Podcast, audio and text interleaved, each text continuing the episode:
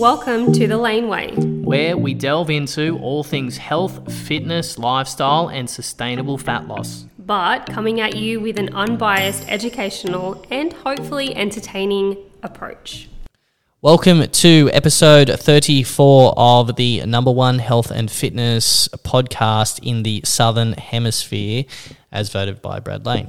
Uh, during the introductory chat, I tell you how my new eyes feel.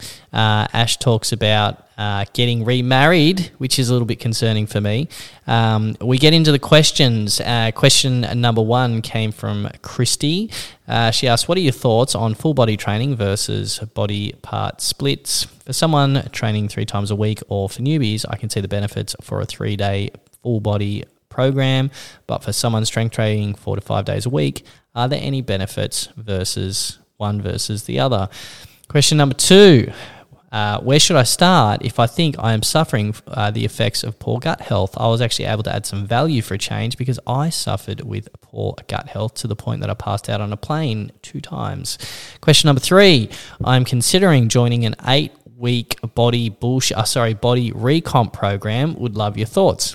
Question number four, I love cooking with protein powder, but I've recently read that you shouldn't cook with protein powder because it denatures it. Would love your thoughts. I'd never heard the word denature before. I thought that was either removing uh, trees from the forest or the pubic area. Uh, question number five, what's the difference between muscle growth and building lean muscle? If you can believe it, we work out a way to talk about cannibalism. All right, babe, we're on. We we can't be on yeah, because this was the least amount of ready that I've been ever ready, not ready. Well, sometimes you need to just force. I don't need that. Look, look what I got. What are you talking about? Oh, did you get that? I told you. Ah, okay, I thought you were talking about lube. Um, I got your little charger, bro. I don't need your little brick charger. All right. Although, hang on, I might take that back. No, I think I'm good. Okay. I think so. I haven't looked at the questions. I ha- uh, we stop clicking stuff on the table. You better hear that, bro. Sorry about that. Don't apologise, honey. Don't let it happen again. We've spoken about this time and time again. Sick of your... Oh, I'm not really. This is probably the least amount of um, preparation for a podcast I think we've had yeah, ever. I haven't looked at the questions. I literally just did our quick test thing. It's normally... So what we normally do is I'll sit down and do like a test minute. Just... to make sure everything sounds like it's meant to and all that stuff. And I did like a test ten seconds. Yeah, it like, totally cut me off. You have to screw that like that. So screw that one that way and that one that way. Brad's teaching me how to use my microphone. Yeah. Got it. Yeah, because I think um, uh, I think that, uh, that one was a bit loose. Um, I don't have the questions. Okay. Well, let so you me might have you might as well send them over to me. Do you have notes of what you'd like to chat about today, sir? I have got – oh, sorry, there you go. I have seen one question because Christy Lane asked one earlier in the week, so I screenshot it and put it in there. And then we had the questions. We had quite a few we missed last week that I had to put in there. So, okay, cool. Um, this Friday, I don't know, shall we speak about it now or shall we speak about it after? No, talk about it now for sure. Well, because I put on my Insta stories. Silly me though, right? This is this is how silly I am. Um, last week, I think it was Friday, I advertised for a position, for a short-term position for one hour. Why are you shaking your head at me? Because you're not surprised. You're like, I've got a giant secret that I'm not going to tell anyone. Also, uh, does anyone available to photograph or videograph my... yeah, and yeah. Apparently everyone saw it. And I was like, how? I posted it in a private group and all these people are like, oh, my God, I can't believe you're doing this, blah, blah, blah. And I was like, oh, that was a bit of a, what is it, like an anticlimax? Yeah. Like my my secret got ruined. Um, however, I put it on my Insta stories the other day with a little question box, like two days ago, and said, do, do you guys know what is happening this Friday? And I would say that probably a little over fifty percent guessed, um, which I'm like, okay, that's not too bad. Not everyone knows, but we're going to announce it now. So this coming Friday, Brad and I have been married for one decade. That's crazy. That is cray cray. And we have decided that we are going to also renew get divorced, renew our vows, which I'm so freaking excited about. We actually said on we've the been, we've been planning this for ten years. We actually have, have mm. we not? Yeah, yeah, yeah. On the day that we got married, we were having that much fun that we were like, you know what, we're doing this again in ten years. Straight away, as soon as we had our wedding, we were like, that was epic. That was so much fun. I want to do it again. We were both like pumped, ready to do it again. Straight away. Straight away. Yeah. I was like, I don't care about anything. I don't mm. care how much it costs. Yeah. Whatever. We're doing this again. And you were like, one hundred percent we are. And we're sort of, ever since, we've been like, you know what? We should do like a ten-year thing. Yeah. We'll renew our vows and, you know, have like a bit of a, it won't be a wedding wedding, yeah. like our first wedding wedding. Yeah. It'll be Uh, significantly cheaper, so it's not like a traditional, yeah. you know, because weddings can get expensive. Absolutely. So it's not that. You know what it is? It's a short, it's a, a small gathering of our extremely close circle of friends, yeah. just coming together to, you know, which will happen more than once on that night, just to all celebrate having them in our lives, us being grateful that yeah. we've got such a good circle of friends sh- and, and that we get to share our life with them, and then also us, I guess, being grateful for each other. Yeah. And for the last ten years, you know, we always we always do talk a lot about celebrating your wins. Yeah. And, you know, ten years is a fucking decent dig, man. If we look back to the people we were ten years ago, it was very different. Both of us were very, very different people. Mm, and it takes, just because we've got a fantastic relationship doesn't mean it doesn't take work. Absolutely. Good relationships and shit relationships both take work, and arguably maybe good relationships maybe take more work. Yeah. I don't know. I haven't been in a shit one, but like it's uh, it's fucking great. I wouldn't change it, and the work's worth it, but it's not um, it's not always smooth sailing, and it's not always uh, you know, there's, there's going to be a challenge, a hiccup, a this, a that, all the way. You know, so yeah. being able to make it through all that shit and, you know, share so much, you know, because we are together a fuck ton. Yeah. You know, it's worth, that's a win, right? Absolutely. And so we're going to have, a se- we're going to celebrate it. Ten years of winning together on the exact day, it, which it happens to be a Friday instead of a Saturday. Yeah, exactly. And um, the other cool thing is Cheryl's going to be there. Cheryl's going to be. She's going to come along, of course. We can't leave her off the off the boat. Um, but a couple of cool things. So one is we have organised our celebrant who married us to come and do our vow renewal. And I just got off the phone to her, and she's so pumped. Yeah. She's like, not your typical celebrant. Like she, when we met her, we were like, she's our woman. She's young, fresh, modern. Like just relaxed, super, just chill, and that's who we are, right? That sort of sort of was the vibe of our wedding. Yes. Was, you know, we still did everything normal. Yeah. But it was on the less extreme. It was much more chill. Yeah. Yeah, it was much more of a relaxed vibe. Exactly. We had forty people there, forty, yeah, yeah forty, maybe forty-five at the most people mm. there um, at our actual wedding. And to be honest, we've got twenty people, including ourselves, mm. coming to our vow renewal. And I was having a look at like the people that are coming, and I'm like, I don't think hardly any of those people were actually at our wedding.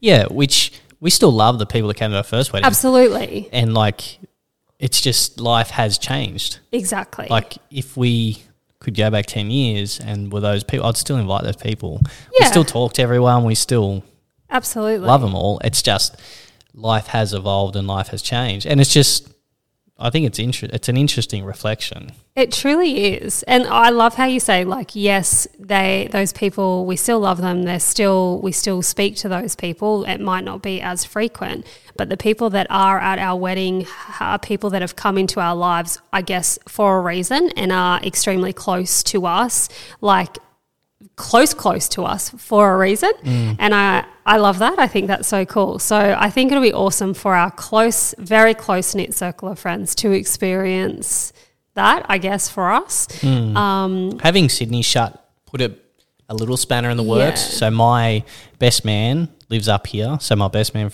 who is my best mate still, he's obviously going to be there. Um, my two groomsmen both are in Sydney. Yeah. So um, they can't. They, they just can't, can't get here. Yeah. Your cousin Jordan, who yeah. we both love, and his wife, and actually they've got a new baby. Yes. They can't come up, you know. So it has, you know, there's a couple couple people there that we would love to have been able to share it with, but, you know, um, we just can't with the border closure or whatever. Yeah, absolutely, mm. absolutely. So, yeah, so that was one part. The other part is... Um, and some people may actually know who the Koi Boys are, and some people may be like, I don't even know who they are. But a lot of people on the Gold Coast know who they are. They performed at our wedding, and well, two, two of them. But that was before they were. They were still a, actually. They may not have even been the Koi Boys. I think then. They were Sex and Chocolate. There you go. That was before they were fair. Like I would say, they're kind of a big deal now. Yeah. Yeah? Yeah, yeah, definitely. Like, They've been I'm on The Voice a couple of times. I'm shocked that Nuz in particular yeah. is not a fucking superstar. Yeah. Like he has got everything it takes. But you know how sometimes just, I don't know, look, I don't even know. Maybe he doesn't want to. Maybe yeah. he just wants to do what he's doing. yeah, absolutely. Maybe he's just happy doing, you know. Just doing him. Yeah.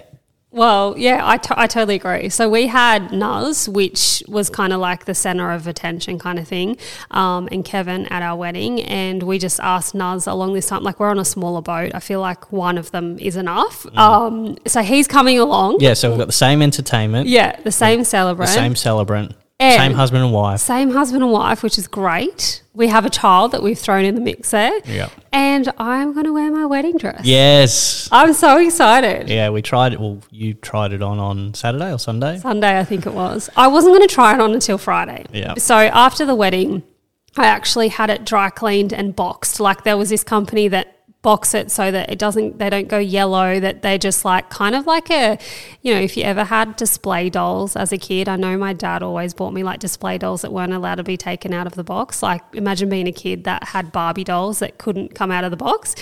They're kind of like that. So my wedding dress was boxed like, you know, the, in this perfect thing, and it had a little flap that you would open and you could look at it. Well, it came in a plastic bag when I picked it up, and I sticky taped the plastic bag up so I couldn't even open the lid, and we didn't – I have not seen it, not even open the lid until Sunday, and I, and I was a kind of a bit nervous, and I said to Brad, you know what, I'm just going to open it on Friday, which is our thing. I'm just going to put it on then, and it is what it is. Um, but Brad and my mum both were like, can you just take it out and please try it on? Well, back when we got married, I didn't train, and I was like – Uh, how would you describe me? Skinnier. Skinny. Very, very straight up and down, very lanky. Um, yeah, so. Well, you would have, how much weight? I'm ten kilos heavier than I was when we got married. Yeah. Um, yeah, so. Look, I'll be honest, I expected you to be ten kilos heavier ten years later, but not in this way. Yeah. You know? yeah. Yeah. So, yeah, so I was like, oh, it'll be fine. It'll it'll be fine. I fit so many clothes that I wore ten years ago. The only thing I think that I was a little bit concerned about is my back is wider because, you know, when you grow muscle, and my glutes are bigger. Mm. So your arms, my arms, it doesn't matter because it's a strapless dress. So whatever, if they they are definitely bigger. My arms are probably one of the most noticeable things, but – so we put it on, and it was so funny to see how different my body shape is in comparison to ten years ago. It still fits just mm. um, because my back, like doing it up across my back, there was like a massive difference between. So there's like, what's that flap thing called across the back? So if you know, picture it's like, like a panel. It's like a panel. So the back of the dress has got like a shoelace. Like a lace or, up. A yeah. lace up all the way. And so rather than just having skin through the lace, because the lace might start off close together and as it goes up your back it might widen. Yeah. Rather than just having skin through that gap, they've sewn on like a flap or a, what do you call it, a panel? A panel. Yep. So just enough so that the panel goes from one side it's sewed, from the other side it's not connected, but you just pull it across like you would the tongue of your shoe nearly. Yeah. And it goes under by an inch, and you couldn't tell if it goes under by a centimetre or goes wraps around five times. And then you just tie it up. Well, that panel is too short to touch the other side by probably two inches. Yeah. So, yeah. So we pretty much had to stand on your back, and your mum and I were just pulling it in. Yeah. Well, because it is um, quite a tight-fitting dress to just below my hips, and then it's like a fishtail at the bottom, and the the back of the dress actually goes down below my bum crack. So where you're tying up the dress, Brad's like, oh. I'm like, it'll be fine, just leave it open. And Brad's like, you don't understand, like I can actually see your bum. Mm. And by the time we laced it up down the bottom, it just pulls in. It's like a corset. It just comes in, and it was fine. Mm. Um, however, I do recall on the wedding night how uncomfortable the dress was, and for that reason, I actually had already planned and have already pre-purchased a dress to change into on Friday after the vow renewal. So I just wanted to wear it for that. Um, it fits. It's fine. Wait till you guys see the photos. It is fucking amazing. I'm so excited. It is It is the best. I remember back then being like, wow, like, you will not get a dress. That, that dress was made for you. Oh. You know what I mean? Like yeah. that is... It is like, uh, you know, when a girl has her perfect dream wedding and a perfect dream dress or whatever. Yeah. That's what that dress is. And it's just as, it hasn't aged at all. No. Not as in physically, like, but as in, I don't mean like it hasn't torn or cut, yeah, discolored. Yeah. Like it hasn't aged as in it doesn't look like. So if I pulled out a shirt from ten years ago, yeah. it'd be a very different style or yeah. fashion. It hasn't aged at all. It looks like... You just went and got that dress for your wedding on Friday. Yeah. It looks fucking unbelievable. Oh, I'm so excited. Like yeah. actually, yes, I totally agree with you. Pulling it out, I'm like, it, it's almost, it's held, it's, what do they say, timeless? They're like, timeless. It's a timeless piece. Like you. Like me, right? Just you like and fine also wine. Like my uh, Botoxed forehead, timeless. People people usually say to us, like they a couple of times I've had people say fine wine to us. Like if I've posted an old photo of you and I, I feel like we both have definitely mm. gotten better with age. Um, but yeah, that's just I'm actually so excited because we lead such full-on lives. We haven't had a chance to, I guess, sit and think about this. Or prepare until kind of for, like for the the cell. What do we call it? Do we call it a wedding? It's not a wedding. I feel like do we call it's it, not a wedding, but can it, we call it Cheryl's pool party? She, Cheryl's Cheryl's yacht, boat party. Cheryl's boat party. Cheryl's yacht party. Cheryl's yacht party.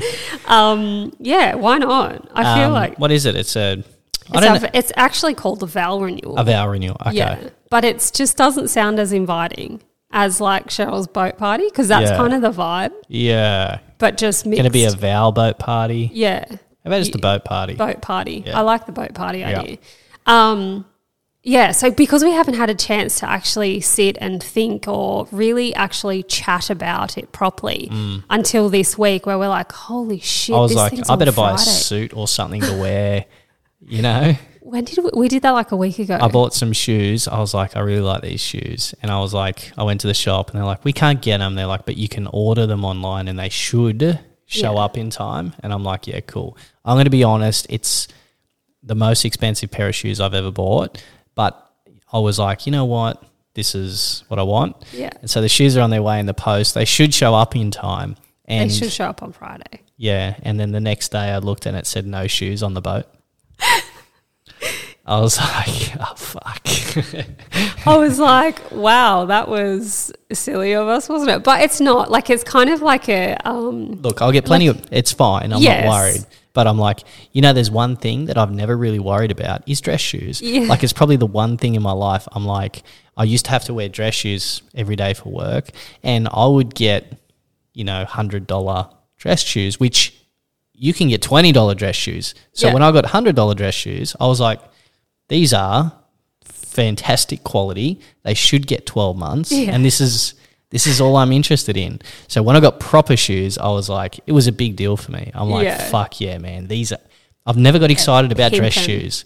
You know, like when you got your new your latest Metcons. Yeah. Like you're like, oh yeah, man, they're mad. They're yeah. like really cool. Yeah. I'm like, I never thought I'd get excited to get dress shoes. Is dress shoes the right word? Whatever they yeah, are. Yeah, they are. And I'm like finally excited. And then I was like the next very next day I was like, uh, no shoes on the yacht. We're like, uh, is there an exception? I was like the groom will be getting an exemption from that rule uh, or there's going to be a problem. Oh, so yeah, so that's pretty much um, our exciting vibes for Friday, which I cannot wait. I feel like I didn't really know how I wanted to kind of tell people, because I th- know people will be super excited, but like we did it on the podcast, which is great. Yeah.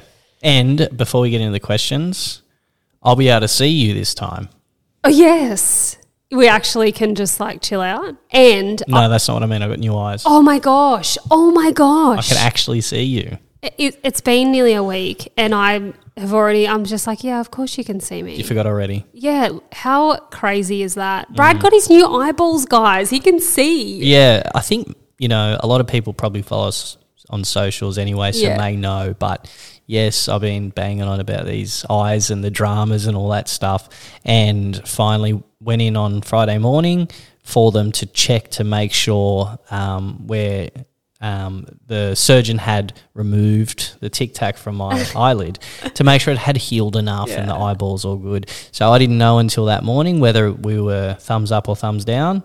We got a thumbs up for the Friday, left, came back at what, two thirty p m to the yeah. laser eye surgery oh, place. Yeah, yeah, yeah. So I went in in the morning at nine a m Yeah. They gave me the thumbs up, said come back at two thirty. two thirty, have a Valium, have some painkillers, chill out for an hour. Did that, went in, and within twenty minutes I was back out with semi-blinkers on where I couldn't see. They were exactly like that. Yep, and um, they give you uh, two sleeping tablets and they tell you just to go home, go to bed. And I was like, yep, cool. I actually left surgery feeling pretty good. Well, you, yeah. You uh, wanted to have – you were like semi – could have a cocktail. Yeah. And I was like, you know what? There's beers in the fridge in the car. I was like, I'll have a fucking beer. I actually feel quite good. And I actually thought, let's – you know, I could nearly go down to Paradise Point and have a beer down there, you know. Well, from the time we left surgery to the time we're nearly home, I was like, okay, this isn't fun anymore. They hurt. I really want to just go home. You know, when your eyes are that bad – that you can't stop them from squinting hard shut. Like if anyone's ever had, not pepper spray, but like um, – I hope no one's had pepper spray. Plenty of people listening would have had a pepper spray. Really? You have not had a pepper spray? Babe, some of our listeners seem like shady characters yeah. and I'm assuming they've been pepper sprayed, all right? Like bug spray? Like if you had bug spray in your eye, you know you get something in your eyes that's not meant to be in your eyes. Chili? Surely. What, how the fuck are you cooking? Yeah, well, sometimes, and I'm you're sure like, like, there is going to be one hundred percent be a listener. Is there any been, chili left in this thing? Let me look. There is one hundred percent going to be someone here that has cut up chili and accidentally rubbed their eye. Oh, uh, okay. Yeah, but no pepper spray. I no, think, definitely I think, no pepper I spray. I think you're categorising our listeners. I just it's feel like fair. They're not the type of people that would have been someone, pepper sprayed. What if they have been? Now they're feeling bad. They're like, oh, fuck. I'm sure there's a really good story to go Maybe with there's it. A police officer listening. Actually. And some of them, I don't know if it's all of them or just some of them. There's a chance it's all of them have to get pepper sprayed. What? Okay, maybe I made that up. I feel like I'm you made sh- that up. I'm, I could have sworn. Maybe this is not the case anymore. We have a few police. Okay, so Popo, reach out. At one point in time, I was I had a few, a couple friends that were police officers, and as part of the training, you everyone gets pepper sprayed so that they get to feel. Maybe did I dream that? I feel like uh, look, hey, I don't know, I don't know. Look, this is yeah. It could be true. Because you know how you see videos. Police officers, please reach out. You know you see videos of police getting tasered in their training. I don't think I've never everyone. Seen that. Haven't you seen the chick that grabs the guy's dick? No. Okay, so there's a video where there's a female police officer. I believe she's getting trained, and I believe they're testing. Uh, this is what I, I'm speculating this part. Let's say there's ten police getting trained, either on their police academy or how to use a taser, whatever, some kind of training. And they go, we need a volunteer to get tasered. This I'm speculating this bit. Because I know she gets tasered. I know that bit, but I'm like, leading up, surely this is what's happened. We need a volunteer. Chicks put a hand up. I'll get tasered. Cool. What we're going to do is we're going to have a police officer on one side holding you by the arm, a police officer on the other side holding you by the arm, all facing forwards, you know, like this, and then someone's going to shoot you with the taser uh, just for the five seconds or whatever, so you get to feel what it's like being tasered. I think, like, I don't know if everyone gets tasered or they just taser a person. Who knows? I don't know what they're doing. Maybe they're fucking around on a Friday. I don't know. Well, anyway, she's like, um, like holding her hands like she's holding a shopping bag in her inner elbow. Right. Yeah. I'm trying to thingo. Well, they taser her, and, you know, you see people, they sort of go stiff or whatever when they get tasered. Her hand goes straight down and grabs a guy on the dick, and she's obviously squeezing, and he's like, uh, uh, uh, uh, and she's like, uh, uh. Oh, no way. Haven't you seen that video? I've not we, seen all right, that. So you we probably, watched some weird stuff. Yeah, we watched different stuff. So I could have sworn wow. at one point, maybe similar with, do they still have pepper spray? Yeah, I've seen it recently, like in all the – they call them riots, but I feel like they haven't been – protests. Protest is probably the right word. Well, they've been using pepper spray. Okay, there you go. So I'm sure during a class, you know, there's twenty new police, I don't know, cadets, academies, whatever, trainees coming through. Um, surely they go, it's pepper spray teaching day. We need a volunteer. Surely. Can someone please confirm this? Because I'm a little shocked that people are volunteering to get pepper sprayed. Someone's got to put their hand up. Oh, no, thank you. Yeah, so there you go, so judging people again. So anyway. Why did, where did this come from? Oh, uh, because you so felt like, like you've been pepper sprayed. Bug sprayed. And you know when your eyes force themselves close as hard as they can, you have no control over yeah, it. Yeah, like it shudders. And, and they um just leak. Like they're just constant flow of water comes out yeah. or tear.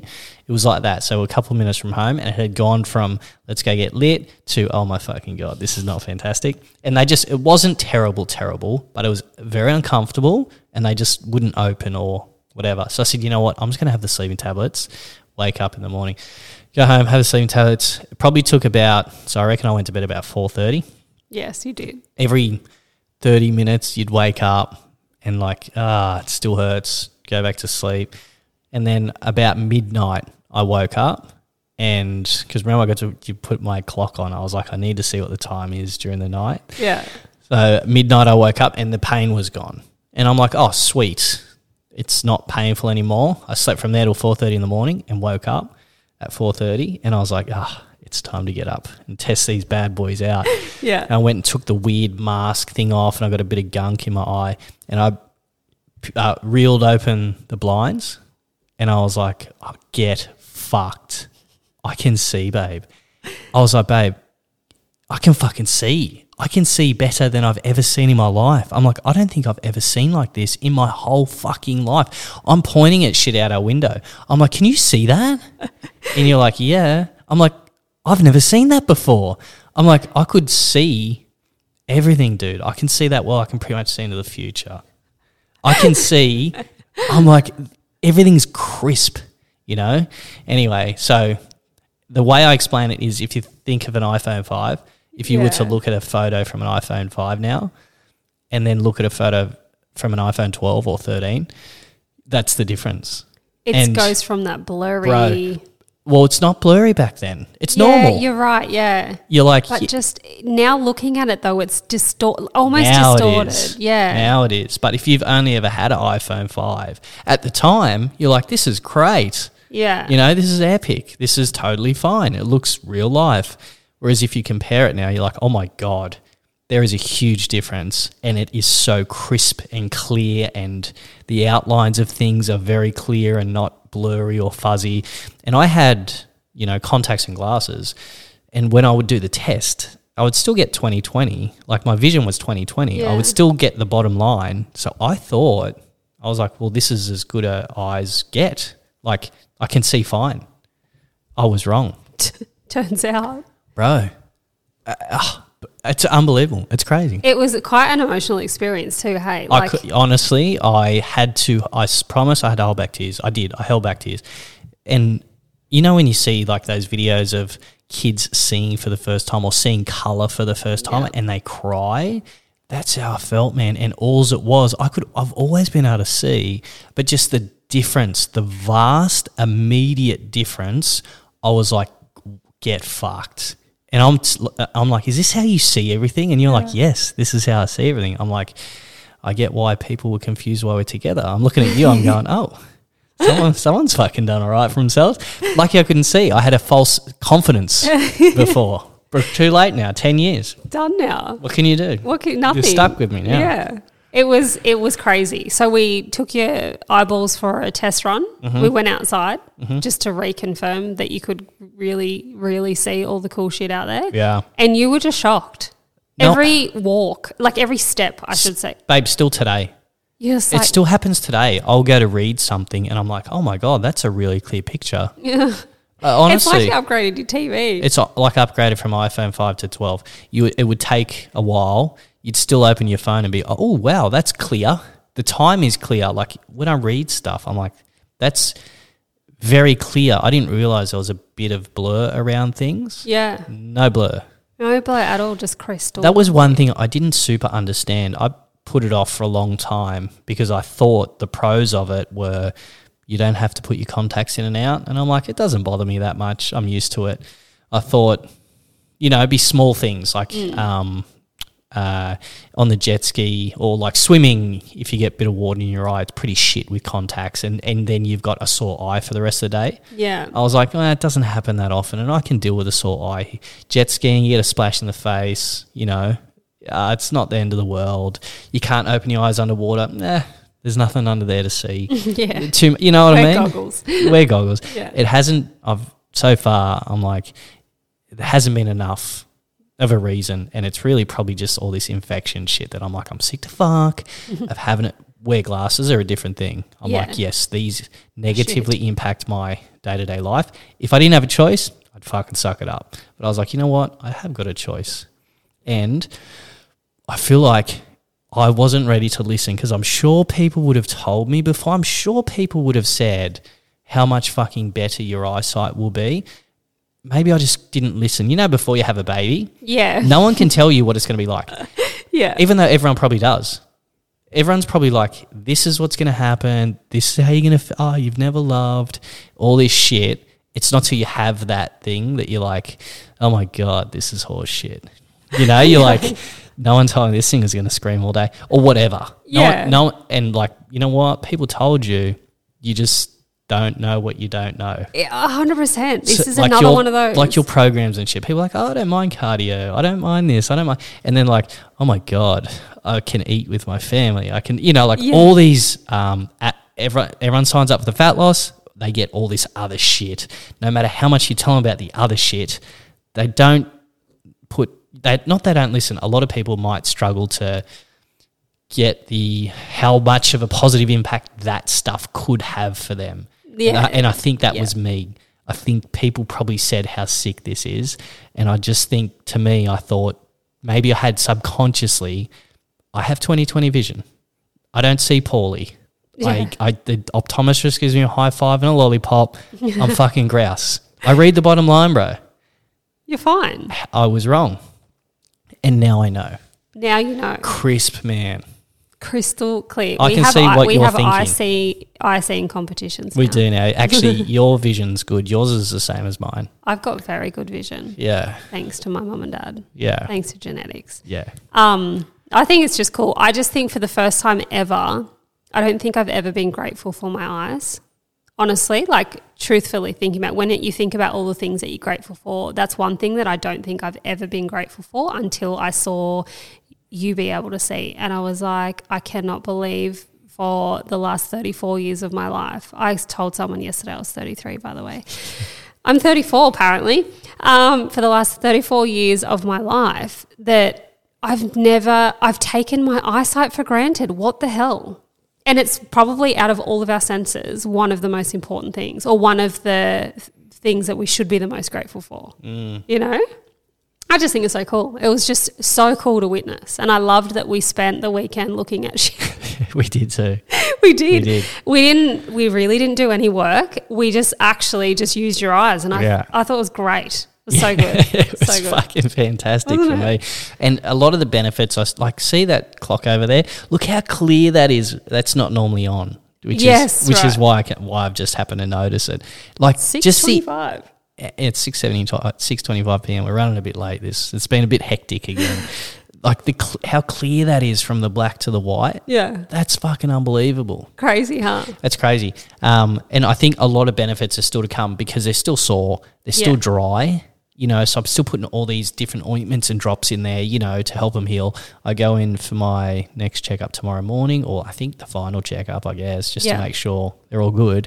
You know, so it's only going to get better because uh, sometimes during the day it is a bit dry and, and your vision's not then perfect. It's quite blurry. You put dry ops in, you're fucking around a bit still. So like previously on the couch, by eight p.m. at night, my eyes would be getting dry and sore.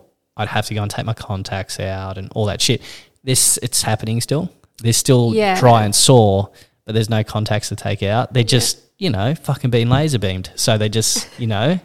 They're like, just chill. We need to recover a little. Yeah. So like I reckon a lot of, there's still more gratefulness to come. Yeah. Like the first day that I have a full day with zero um, dry, dry eye, zero pains or discomfort, yeah. and I just go from like sitting on the couch and go, you know what, I'm just going to bed. Yeah. And just go to sleep and just not have to take my con- – you know, like there's lots – the first time we go on the jet ski and I cop um, water in the face, you know, I can just wipe my eye without a problem. Yeah. You know. And just carry on. Yeah. Well, this morning even – like even the little things like this morning you went to the bedside table to go get your glasses and you're like, oh, that's right, I can see. I don't need them anymore. How funny. I'm going to get blue blocker lenses put in. I think that's a good idea. It's actually our um, sponsor for this episode. Baxter Blue. I actually just bought case a pair and they're almost identical to your glasses. Yeah. So, so I'm going to get, yeah, I'll get blue blocker lenses. So for just computer work. Computer work, more so in the P M. Yes. You know? Yep. Shall we get stuck into the we questions? We better, mate. Otherwise you're going to be up all night. Um, all right, cool. Well, do you want to – shall I ask question number one, since it was asked to you? Uh, I can ask it if you like. I actually think I heard you answer this pretty much similar to on One of Your Lives. It must be the one that Christy's not in. You ready? Yep. Question number one. Let me skip through this. She said, I was going to pop this up in the weekly live, but I thought I'd flick it through first in case uh, it might be a good one for the potty. Christy, it is a great one for the potty. Thanks for that. Thanks for uh, your patience. Uh, what are your thoughts on full body training versus split body training? For someone training three times a week or for newbies, I can see the benefits of a three-day full body program. But for someone strength training four to five days a week, is there any benefits of one versus the other? That's a question. And do you want to give some... You might have to give some context because she is in the group and you do know her background. Yeah, absolutely. So, and it's funny because I was talking about this similarly on um, one of the lives last night that Christy was in.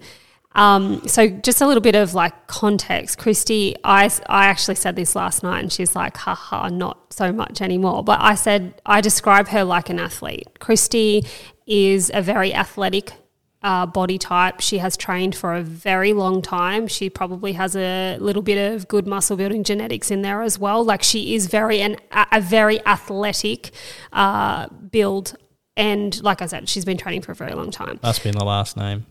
In the last name, yeah. Um, so that was like a little bit of context around her. When it comes to, I guess, my thoughts on full body training versus body part splits, I guess she understands probably my concept a little bit more. For a lot of people, for probably the vast majority of people, I always lean towards a full body three-day program over a body part split for a ver- variety of reasons. One is to enable consistency. Um, a lot of people, particularly if they haven't, I guess, maybe train for a very long time and all of a sudden they hate themselves and so they get on a health kick and they're like, no, this is – I'm sick of being the way that I am. I'm going to get into shape now, and they go from nothing, maybe nothing for six months, maybe more, could be ten years, who knows, and they all of a sudden want to do five a five-day split.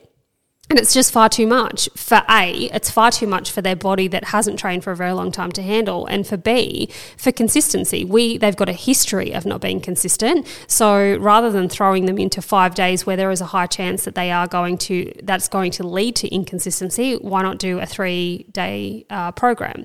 Now, the other part The other reason why I do like it sometimes for people that have got a long history of training, um, particularly someone like Christy, who is very much a, I guess, balls to the wall trainer. She's she lives and breathes training. She's trained for a significant amount of time.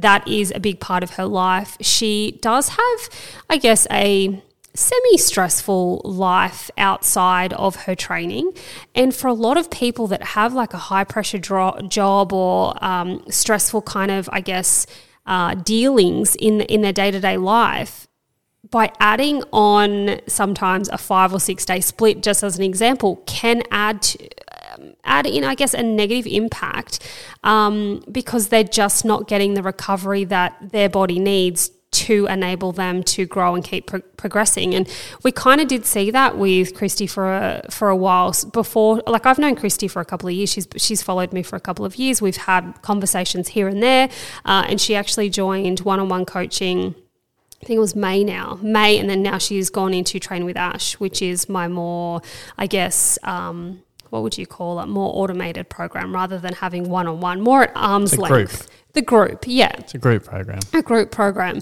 Um, but I had her on three three days, full body, plus uh, focus sessions, which I use focus sessions um, for those that don't know what they are. So the three foundational days are your hard, um, I guess, challenging weightlifting sessions. When I say intense, I don't mean like hit, um, but they are they are more of an intense session. And those days in between, say, for example, let's say you did Monday, Wednesday, Friday as your foundational session and then use Tuesday and Thursday. If you are somebody that is like Christy, um, they can be used as what I I call a focus session. Now, those sessions are not to be as intense as your foundational days, but they're more to be used to, I guess, create a little bit of an ex- extra volume in a body part that may lag for you. Um, and you can actually utilize that to continue to send the muscle building signal. So when you train, you are sending a signal to your bu- your sorry, your muscle or muscles to that you want to build muscle, right? That is that is like you speaking your body's language. Hey, I'm training, and as a result of training, I want you to then use that signal to then grow muscle. This is really simplified.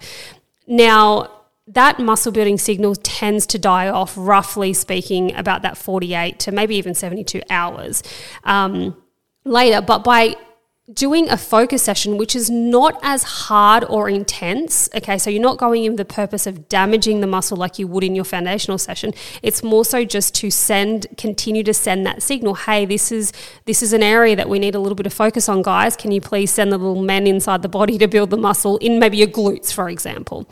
That is, I guess, the purpose of a focus session.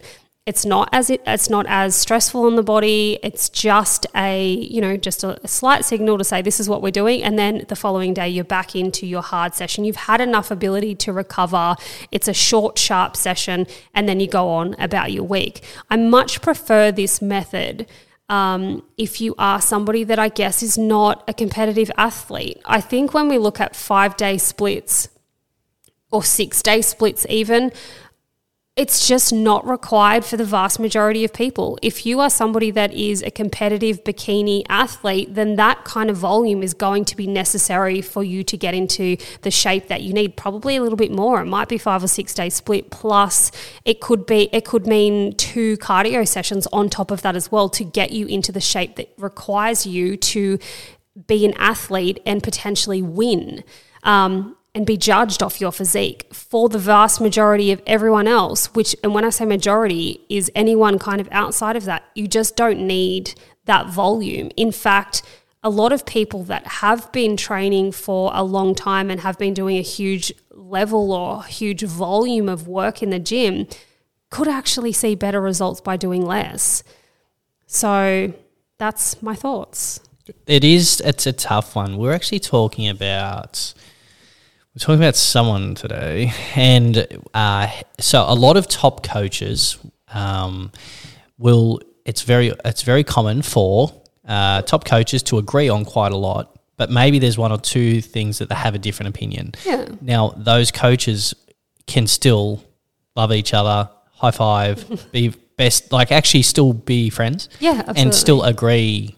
You know, not to disagree, but go, look, I can understand why you do that, yeah, and I can see why you do it. I want to do it a bit. It's like uh, Ferrari and Lamborghini. Yeah. They do things differently. Now, some people prefer Lambos, some people prefer Ferraris. Is one better? Is the other better? Well, look, that's probably subjective. Yeah. Whereas they choose to do, they probably can tip their hat. Lambo can go, you know what, Ferrari, you do do a good job with that part of your car. We decide to do it different for whatever reason. But they're both still good. We're talking about someone that leans into cardio a bit more. Yeah. So they still have strength training, but they're probably a bit more heavy-handed also, or they probably split a little more evenly with the cardio. And we were chatting about that, and I was like, like I can see where that person's coming from. Yeah. But there's such a big component of the behavioural part that gets missed. And it's hard because it's, you can say something that's meant for zero point one percent of the population, yeah. but ninety-nine point nine go, okay, that's me. I'll, take, I'll, t- I'll stop. I'm going to turn Absolutely. the podcast off. I hear what I want. I've heard the tiny part I want to hear, yeah. and so I'm not fucking listening to the rest.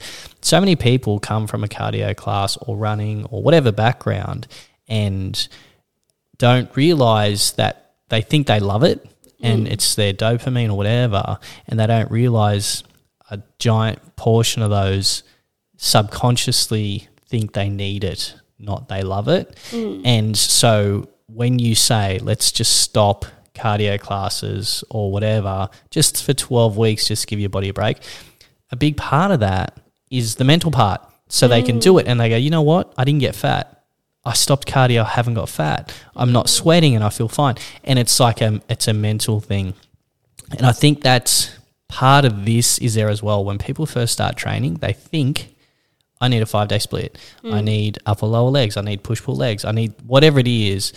That's just immediately where their brain goes yeah. for whatever reason.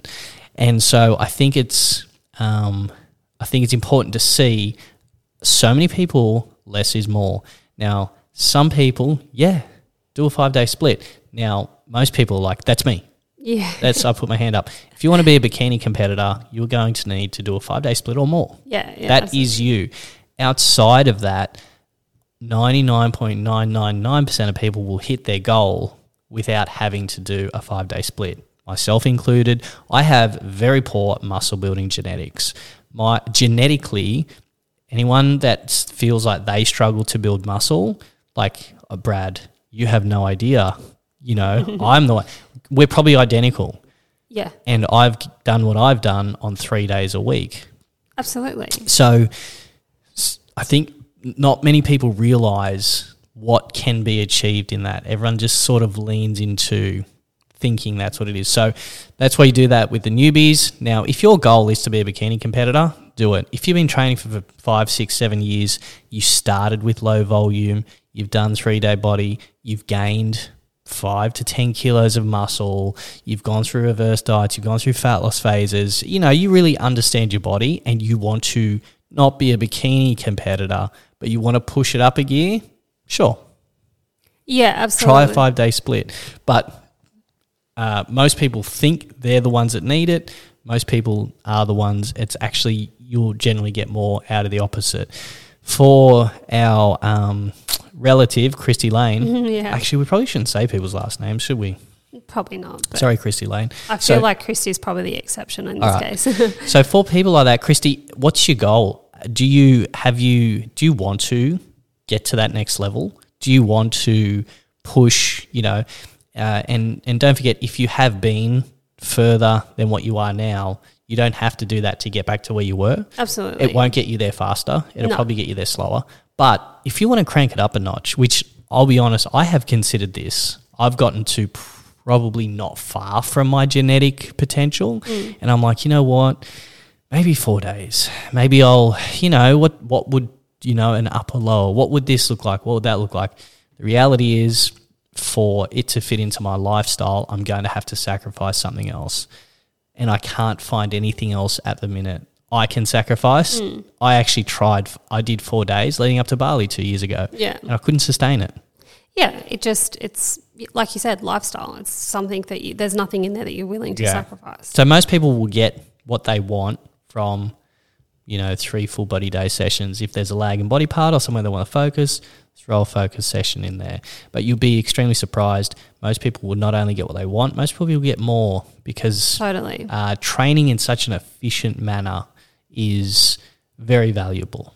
Absolutely. For Christy in particular, and just obviously knowing her background and knowing how hard she has trained for a long period of time, I think training in the way that she does now is probably been the best thing for her. Good, yeah. Like yeah. actually, like just, you know, it's t- taking it, like you said before, you just because you've trained at a certain level doesn't mean you have to train like that for the rest of your life. And in fact, if you've gotten to a point where you're like, oh my gosh, nothing is just changing, I'm training five days a week, I can't possibly train anymore, then try actually training less, mm. like allowing yourself to recover. Yeah. What you'll find, and this is something that a lot of people don't realize, like it just doesn't hit you because you don't really notice it. But let's say you train five days a week and you bring it back to three days a week, what you'll find is in those sessions you're able to perform better, you lift more weight, and therefore you recover harder and you grow more muscle mm.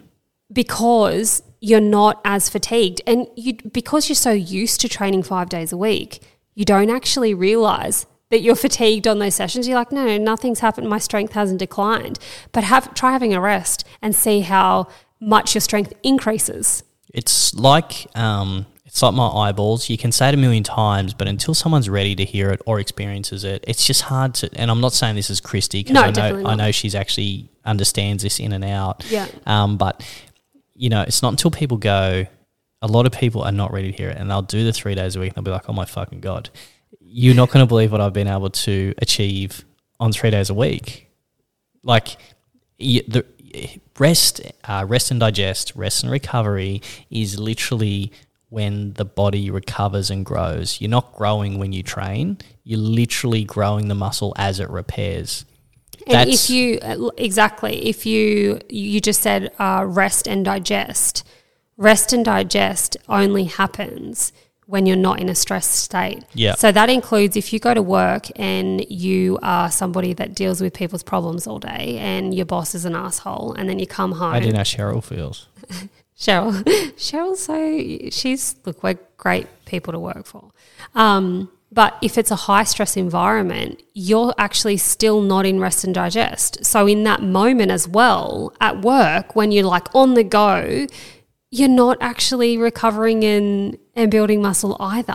Mm. Like you need to be in that recover recovery state. Yeah, training might be like a good release for you. Yeah. And it, and it does release dopamine, and it does – it can increase energy. You know, like I would argue a training session, if you were – it felt like you need an afternoon nap and you could f- either have a nap or a training session, you probably feel better after a training session one hundred percent than a nap. But that doesn't mean it's um, – recovered or repaired you. That's just released dopamine. You might feel accomplishment, all that sort of thing. Mm. You still need to recover. You, you know, uh, uh, something as simple as a five minute stretch afterwards. You know, or in, or in your day off, have a yoga. Uh, that is the most valuable. Not the most valuable. A super valuable thing. Even when people compare Pilates and yoga, they can be very, very different. Pilates is still stress to a degree, I, w- I would argue. Yeah. Uh, I must look, I must admit I've never actually done a Pilates. I've seen them, but yeah. I haven't actually done one. Whereas yoga, yes, it's physically demanding a bit, but that's actually rest mode. When you finish at the end of yoga, you know, you close your eyes. What's the thing they say? Namaste. And you lay there and they let you lay there for a few minutes. That's about as rest and digest. Like, you know, farts will fall out your bum. You're that relaxed. If your name's Brad Lane. Like that is, that's that's an idea, you know. Nice walk with some breathing and all that sort of stuff. And that's a big part of the pipe. No one wants to hear it. No one wants to believe it. I didn't believe I could see any better. No one wants to believe they can get better, they can look better by training less. Yeah, absolutely. But Christy, to answer her specifically, yeah. if you want to crank it up a notch, bro, if you want to fucking really have a send. Have a full send. Do your three full body plus... She already does it. She does three she does? full oh, body dude. plus two focus sessions. Okay. Well, you're hitting um, so the most – and she does about ten thousand plus steps a day. Most research, all the current research shows that three of the main factors for training is volume, intensity and frequency. Volume is nine to eighteen, I would say ten to twenty sets per week. Um, intensity is pushing about an eight out of ten, and then frequency, because you want that muscle building signal, you're going to find that you're going to have uh, similar volume whether you do full body how you are now or you do your splits. Your intensity will probably be higher now because you're able to have, even though your focus session you're still doing something, you'll still recover from that. That's just really to send the muscle building sig- signal again, not necessarily to damage the muscle. And then your frequency is fucking impeccable. You're hitting every body part a minimum of three times a week. So plus you're resting, plus you're digesting. And then boom. Yeah, it's it's only if you literally need to step it up from that amount of volume to get to the next level. All right, question number two. Where should I start if I think that I am suffering with the effects of poor gut health? I feel like this is the perfect question for you. Uh, I had suffered with um, poor gut health at the start when I started getting side effects or effects. I didn't know what it was. I didn't know it was poor gut health. I passed out on a plane once. Um, I passed out that bad. I pissed myself on the plane. And, and was taken to hospital. And, and got taken to hospital. I didn't know it was happening. I had all brain scans. I had heart scans. I had every scan. They couldn't find it. I was pretty disappointed because when you find something, you're like, at least I know what I'm dealing with here. So for months after, it actually happened twice, but for months after, um, you just worry. You don't know what it is. Anyway, what it is believed, look, I can't say one hundred percent this is what it was, but what it is believed to have been is, you know, you get all this stuff is so much more known now. Like back then, how long ago was it? ten years ago, say? Yeah. Probably. Close. Prob- oh, probably a bit less. But back then, there just didn't seem to be as much talk about gut health back then. And so when you have, is it leaky gut? So yeah. you have um, you have gut inflammation, then you have leaky gut. It leaks into your blood. And then you get, it, I think they call it blood poisoning, I think, which sounds sort of worse than it is. You're not actually, it is blood poisoning, but it's not. So that led to, what sort of bibbing? Yeah. So that led to, you know, whatever issues that I had, uh, sorry, that led to the passing. So apparently something to do with the blood pressure at altitude, uh, poor blood circulation due to blood, oh, God. Whatever it was. Anyway, so it's believed that it was gut health in the end. Um, the reason that I feel like, yes, that's what it was is because I tried so many other things. You know, it got down to the point where I changed the filter in our fridge water. I'm like, maybe it's this, because I'm like, I can't do – I would feel okay in the morning, and then by midday I would feel so sick I'd have to go home. Then a few hours later I'd feel okay again, and it was something I actually battled with for a while, and I was like, what the f- – I can't work it out. Um, I remember even people were like, "Is do you put ant rid around the house? Maybe you're out there. Maybe you're like, I don't feel well today, I'm at home. I'll go and put some ant rid out." You know, like that's how intricate. Yeah, wow. And I just, I don't know if um, because I wasn't educated in that space at all, or it just wasn't really something that was spoken about too much. I got a hair test. I went to a naturopath. The naturopath hooked me up to the magic machine. Told me all these things that I had uh, intolerances to. Did they took cut some of my hair, gave me a haircut. He sent it away, came back with a list of actual intolerances. I still to this day, I legitimately do not know if that's a th- real thing. I don't know if that's possible. So I know he gave me a list and I know he gave me a haircut. Yeah. But I, I legitimately don't know. It's believed that they're not accurate. They're not all, accurate. Okay. Now, look, yes. That's where I was going to head with yeah. it. If someone were to come through and go, uh, you know, like uh, the protein myth, yeah. you know, uh, if someone were to come to me and go, "Brad, those things actually don't work. It's a myth," I would go, you know what, you're fucking probably right. However, what it did do is give me a list of shit I shouldn't have. And you know what was on that list? Basically just trash, mm, you know. Processed so stuff. A lot of processed foods, um, you know, that I was probably filling ninety-nine percent of my diet with. Mm. So what the result was, I cut out all that shit. As soon as I started cutting out all these processed foods, Coca-Cola, no, look, none of them are necessarily junk. However, over time, they believe, and it can be like an accumulative thing where, you know, it, it was just poor gut health, mm, right? And yeah. these things were not only not adding value, there was no nutritional content, yada, yada, yada. So I basically went on a very, very clean and nutritious way of eating, and all the problems went away.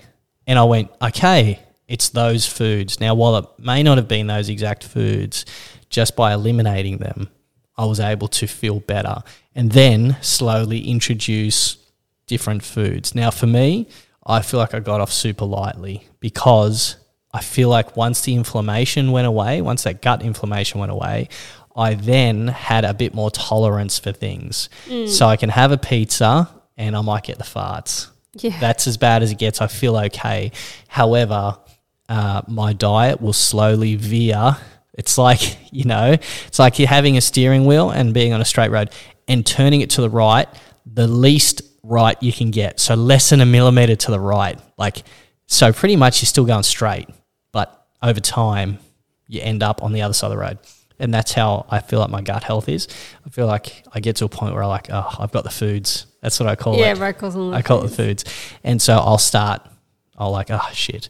You know what? I didn't even realise I have been slowly veering into uh, more processed foods, foods that don't agree with my gut, yada, yada, yada.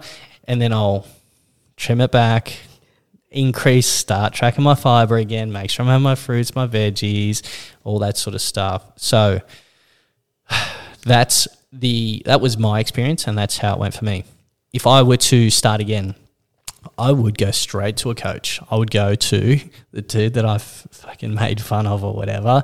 A few yeah. episodes ago, I was like, oh, you know, I had to unfollow him because every single thing, you know, was gut health. You yeah, know, or, you yeah, lost your job, it's gut health. It's gut you health. Kick your toe, it's gut health, you know? yeah. Um. So I was like, dude, I get how important it is, but just fucking ease up on the gut health. I get it. Just relax, bro. Maybe some things are not, you know, it's raining today, gut health, you know? Maybe that's not gut health. But that's who I would go to. Who is he? Jake. Jake. Uh, Jake Dolshall or something like that. But there's a couple. Look, I that, would say an expert, a gut health expert, someone that specialises in that, right? Find an expert. The reason I say him is because he's I've never worked with balls him. Balls deep in guile. Because get yourself someone that is um, yeah. uh, fucking sick for it. Yeah. You know, that's I might be teasing him because I don't have a problem. It's not really my market anymore. I've right. I'm across it, so yeah. I don't need to see that anymore. You know. Yeah. Whereas, uh, if I was, I would go. I would just go straight to a coach. I would not fuck around with it. They will teach you everything you need to know about your gut, how to manage it, what signs to look for. They'll have a process. They'll they prob- do blood tests. They oh, dude, perfect. Blood tests, there'll be an eight-week thing, and that's what I would personally do. If it's not in the budget or if you're like, oh, my symptoms aren't that bad or whatever, I would – there's two ways to go. You could either go, is it FODMAP? Yeah. You, which is like fucking cutting everything out. Mm. It's an extreme approach, but it's fucking solid. There's absolutely no downside other than the fact that you're restricting a lot of foods. Mm. If if you uh, suffer quite badly with, you know, food intolerances, then yeah, for sure, dude.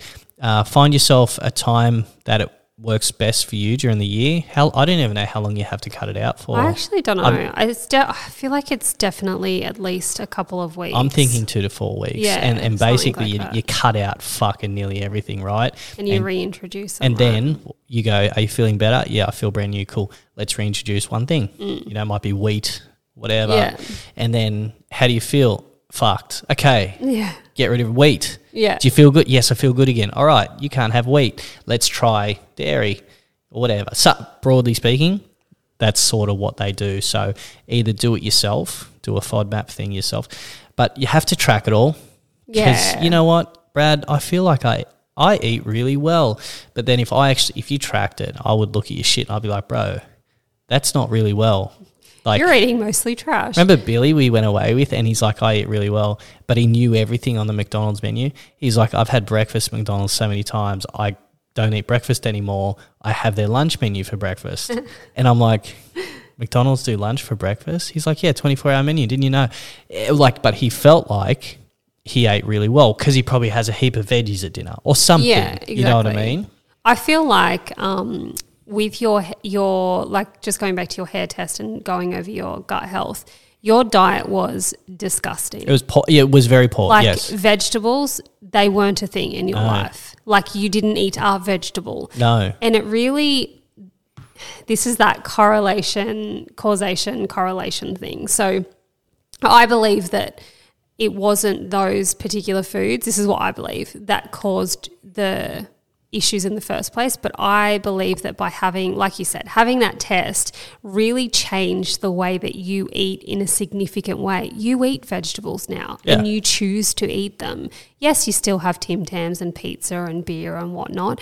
Um, we swapped you to lactose-free milk and that and lactose-free cheese and all that kind of mm. stuff, which I feel like making little swaps here and there, after a while we realised that your life wasn't turned upside down and you chose to eat in certain ways because they made you feel good. And as a result, boom, like you're you're great and you know the triggers when it happens. Well, you talk all the time about the value of food and food that's bringing you joy. Mm. Joy is not just Tim Tams. Joy is not just mouth pleasure. Mm. Joy can be when I sit down and I go, I le- I legitimately looking forward to this one hundred grams of vegetables because I know how good I'm going to feel. I know that if I do this for lunch and dinner today, if I have that giant amount of veggies at lunch and I'll do the same again at dinner, I know how uh, much of a positive – I can tell the difference. It's like my eyes, bro.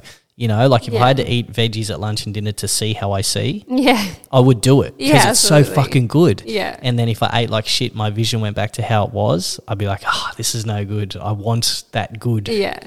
Yeah. So that's joy as well. Yes. Yep. Cool. You ready for question three? Yeah. Did you even uh, answer that one? Yeah, I did. You sure? I had an input. All right. Question number three, I am considering joining an eight-week body recomp program. Would love your thoughts. I think recomp is the new buzzword. That's my thoughts. I think a lot of people, in an ideal scenario, like... What yeah, is recomp? Re- okay, good, good, good question. Recomp means that you would simultaneously be losing fat and growing muscle at the same time. What's it short for? Recomposition, body recomposition.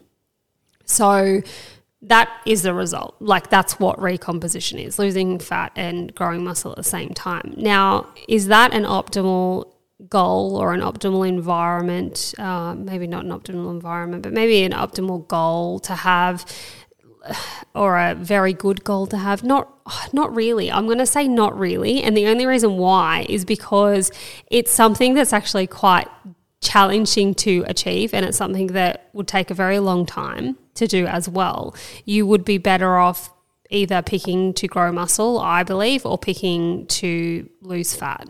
Now, some people naturally will experience body recomposition, which is great. Like that's an awesome scenario. But there's going to be a large portion of people that don't. And I think if you're going in with the mindset of like, that's my goal is to grow muscle and lose fat simultaneously at the same time, which is like a dream scenario happening, and that's your expectation and it doesn't happen, you're going to be extremely disappointed and probably not follow through. Um, to achieve that in eight weeks as well, I think is a short period of time. I think that's setting up an expectation um, that's not likely. That's how I, I guess I feel. If you're looking to recomp, you're probably looking at, you know, twelve month plus period.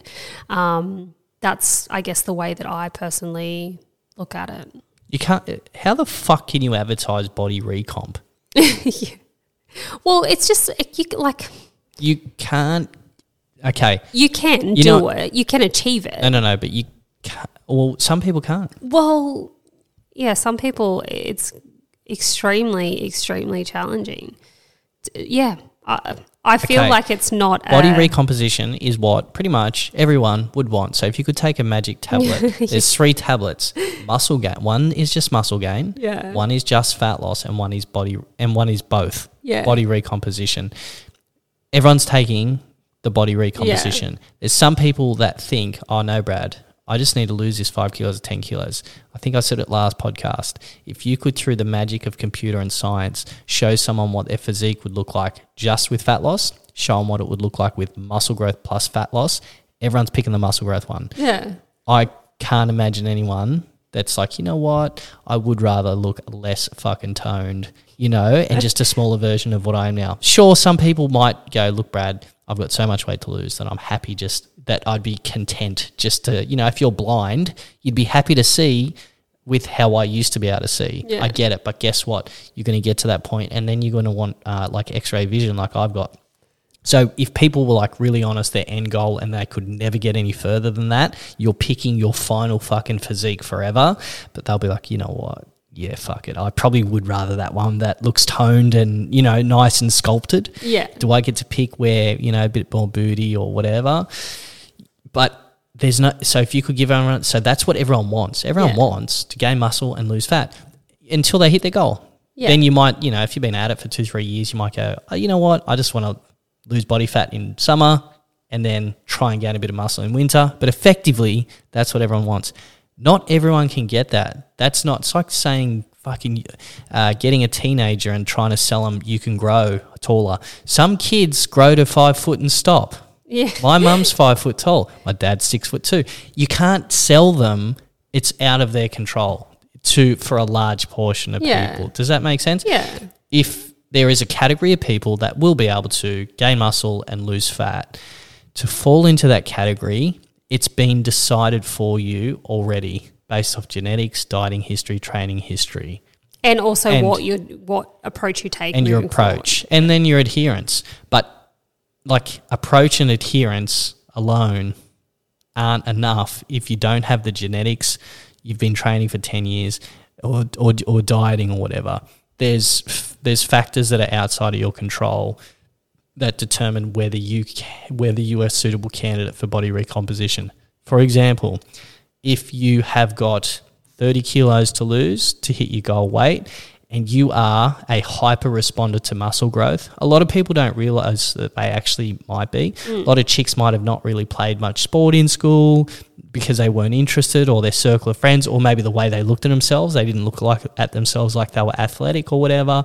And some of these chicks, because you see them come through our program, and they will grow fucking muscle very quickly. And you're yeah. like, you're like, bro, you are a hyper-responder to muscle growth. You can clearly see it. They've just never realised because yeah. they've never done it.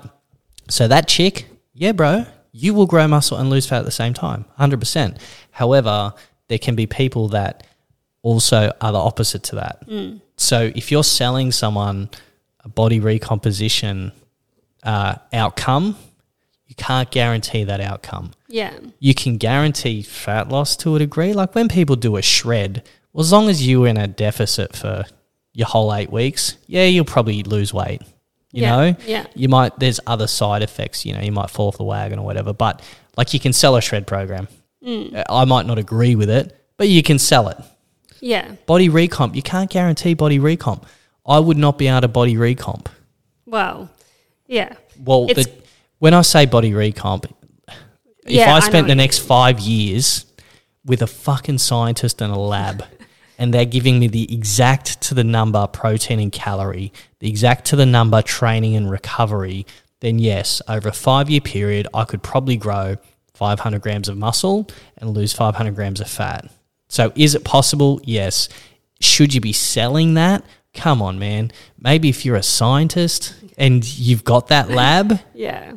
Yeah, honestly, I think it's just not the most optimal environment and it's not an ideal goal to have. It's, That's, I, Ben Carpenter says, like, trying to have a shit and a wank at the same time. Like, do one, then the other. If yeah. your goal's muscle growth and fat loss, pick one and then pick the other. Yeah. And I just find that advertising something that only zero point zero zero zero one percent of people could be guaranteed to achieve is uh, a little bit... markety, too markety. Too markety. Like, hey, do you want just the best of everything? Fucking sure. Like, duh, yeah. yeah. Absolutely. Yeah. Yeah. Cool. Cool. Wow. Question number four. Nearly got sweaty over that one. Is this my question? Yeah. Uh, are you going to ask me? Okay, you ready? Yep. Question number four. I love cooking with protein powder, but I've recently read that you shouldn't cook with protein powder because it denatures it. Yeah. Would love your thoughts. Denatures. I have never heard that fucking word in my life. I know what they mean. I yeah, know what they're yeah. saying because I know I've heard people ask this before and I actually happen to know the answer, but I've never heard the word. There you go. Denatures. I thought that's like removing trees or whatever. So when you heat protein of any kind, whether it's protein powder or steak or chicken, whenever you heat protein, heat it, it denatures protein. What's it called? De- Denature. So when you even consume, so when you eat the protein, let's say you were to eat not hot protein, W P I, whatever, you eat it. When you eat W P I, like whey. Eat whey or yep. like just a protein. You have a protein shake. You have a protein shake. As a process of your body, your body actually denatures the protein to be able to digest and absorb it. Are you telling me that the Thermic effect of food. The thermic part could mean the heat.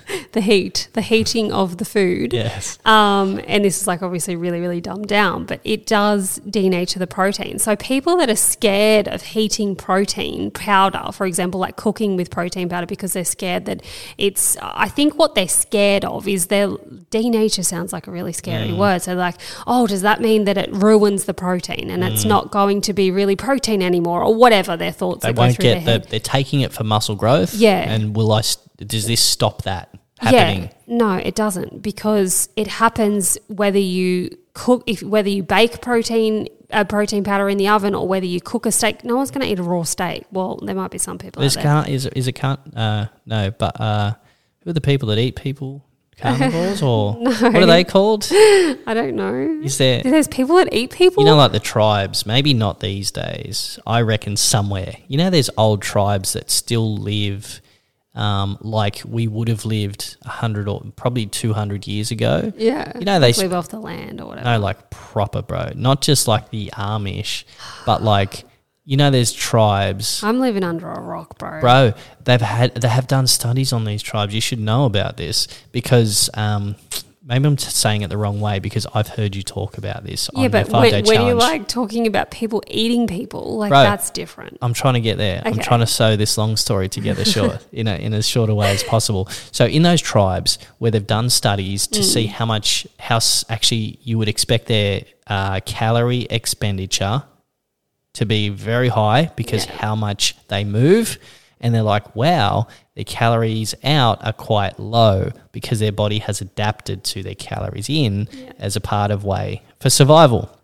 Surely with these tribes that are so, if you go back however long, when they did used to eat people or there was tribe, what's it called? What's a word if people eat people? I don't know. Barbarian, carnivore. No, carnivores when it's you like carnivore, eat completely it's, meat. What's it called when people eat people? I don't actually know.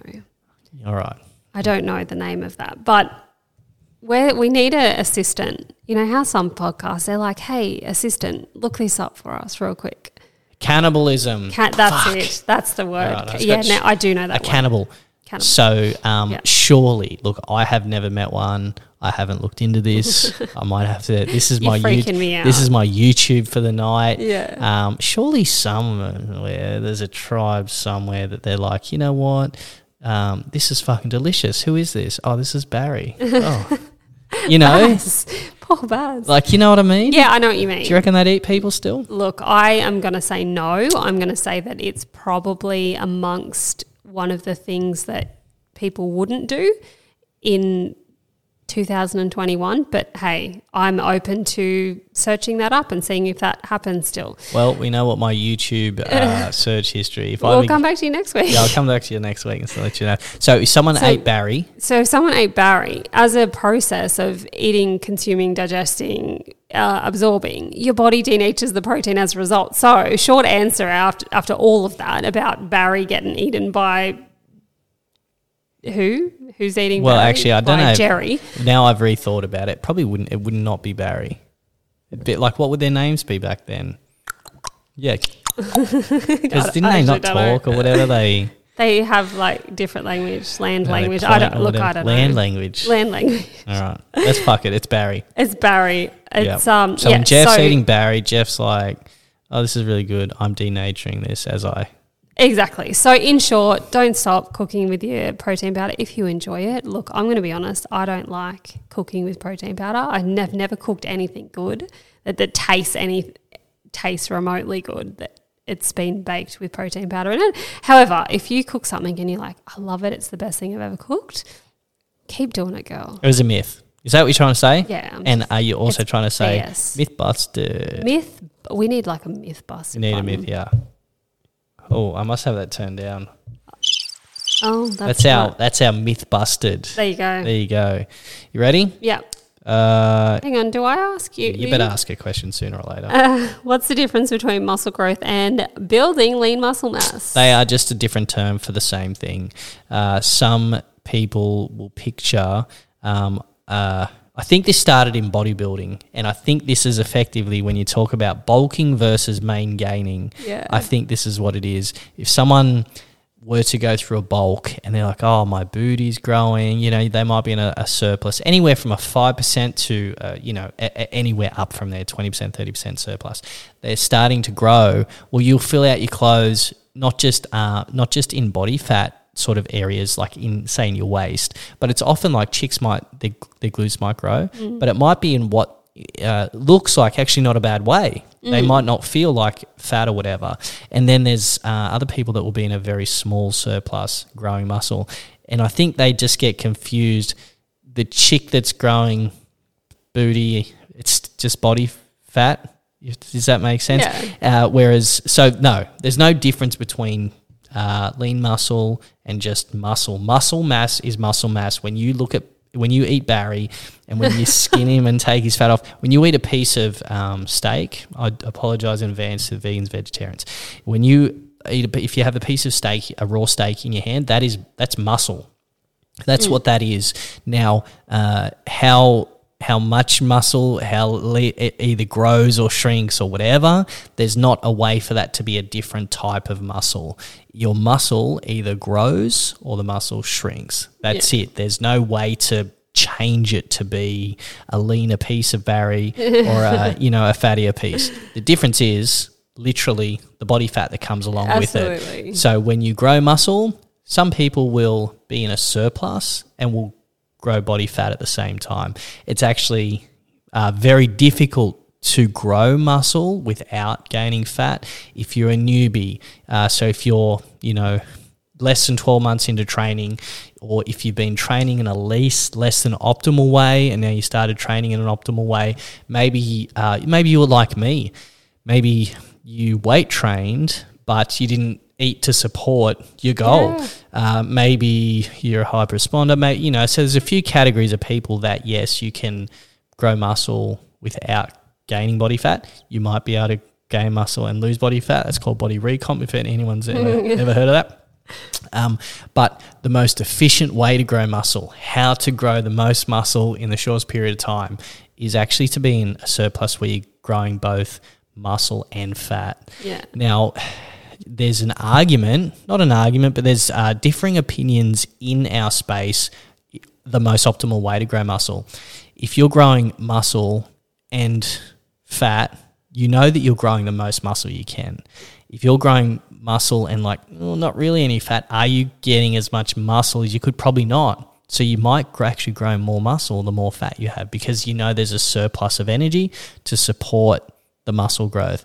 However, when it comes time to go through a, a, a fat loss phase, you lose muscle.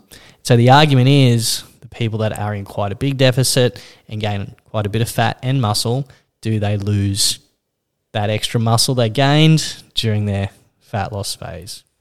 You like answered that so well. Last night there was like a super, super similar, like almost identical question um, in Train with Ash. Oh. And um, yeah, you summed that up like absolutely perfectly. I was going to be like, well, it's muscle is muscle. It's, yeah, like it's lean lean muscle, building muscle, same, same, all the same, no yeah. different. And there's all bits of muscle. There's connective yeah. tissue, well, there's course. contractile, you yeah. know, there's all that sort of stuff. But, but I think the the real question is like people, are they don't care about that. That shit, no. They're no. like, who gives a shit about a tendon? And Tell a, me like, about Barry. Like, am I going, am, am I growing glutes? Am I going to have lean glutes, or am I going to grow my bum and not be happy because I've got fat on there? Like, I think that's the real question behind yeah. there is like, is there a way to do this so that I'm really just only um, growing glutes yeah, only? Go slower. Go, yeah. The faster you, when I say faster, the bigger the surplus. Yeah. Or, yeah, the bigger the surplus, the more body fat you'll grow, the more muscle you grow. That's it. However, Uh, if you ever plan on going to a fat loss phase. Mm. So there was a time when I was quite skinny. I had never planned to go into a fat loss phase. Yeah, so you're like, that's never going to happen. I didn't care. Yeah. I was like, I don't care how much of this is fat and how much is muscle. I just want to gain weight so I don't feel so skinny. Yeah. And I did that. Yeah. However, I did get to a point I was like, you know what? I wonder what my physique would look like if I dropped a few percent body fat. So if you, you know, if you're like, don't care about the body fat gain, which there are people that would be in that category. Totally. Um, just increase your surplus and you'll grow more muscle. However, if you ever plan on having a fat loss phase, mm. you know, if you're planning on in the next twelve months having a fat loss phase. So when I did my growth, I never had any vision of ever needing fat loss. It was the last thing I ever needed. Yeah. So that was why I didn't care. However, if you're like, I don't want a fat loss for twelve months, that, even then I'd be like, oh, you don't want to gain too much body fat, because when you've, you've got to lose it, which is a shit process to go through, the more you got to lose, you know, the long potentially the longer the process, and then you will lose some muscle along the way. So how much of this muscle? So I used to subscribe to bulk, cut, bulk, cut, where you would be in a thirty percent surplus. So quite quite the surplus. Quite a lot. So as an example, chicks in your group, let's say they start off on a uh, two thousand calories, just to make it easy round numbers, and that's their maintenance. You would go up to twenty-six hundred. Yeah, that's a lot. Your fucking scale's going up probably five hundred grams a week at least. That's a lot, bro. Yep. So that's uh, that's a fucking surplus. Yeah. That's that's what I went through, except I had to increase it significantly more than that. How, so no, I more subscribe now. So this is probably, I feel like this is the last fat loss phase I'm going to do. Yeah. And I'll just main gain from here, yeah, because, you know? Yeah, I totally agree. I feel like you're at that point now where it's just like, no, I'm just going to have that one last and then maintain that as well as you can. Yeah, so even uh, uh, post my previous fat loss phases, mm. I haven't really reversed. No. Because the body fat gain after hasn't bothered me. Exactly. It's actually, if anything, because I've always felt skinny, I feel probably more comfortable. Yeah, with that little bit, a little bit with that little bit more body fat. Mm. So it hasn't worried me. Whereas this one, I'm like, you know what?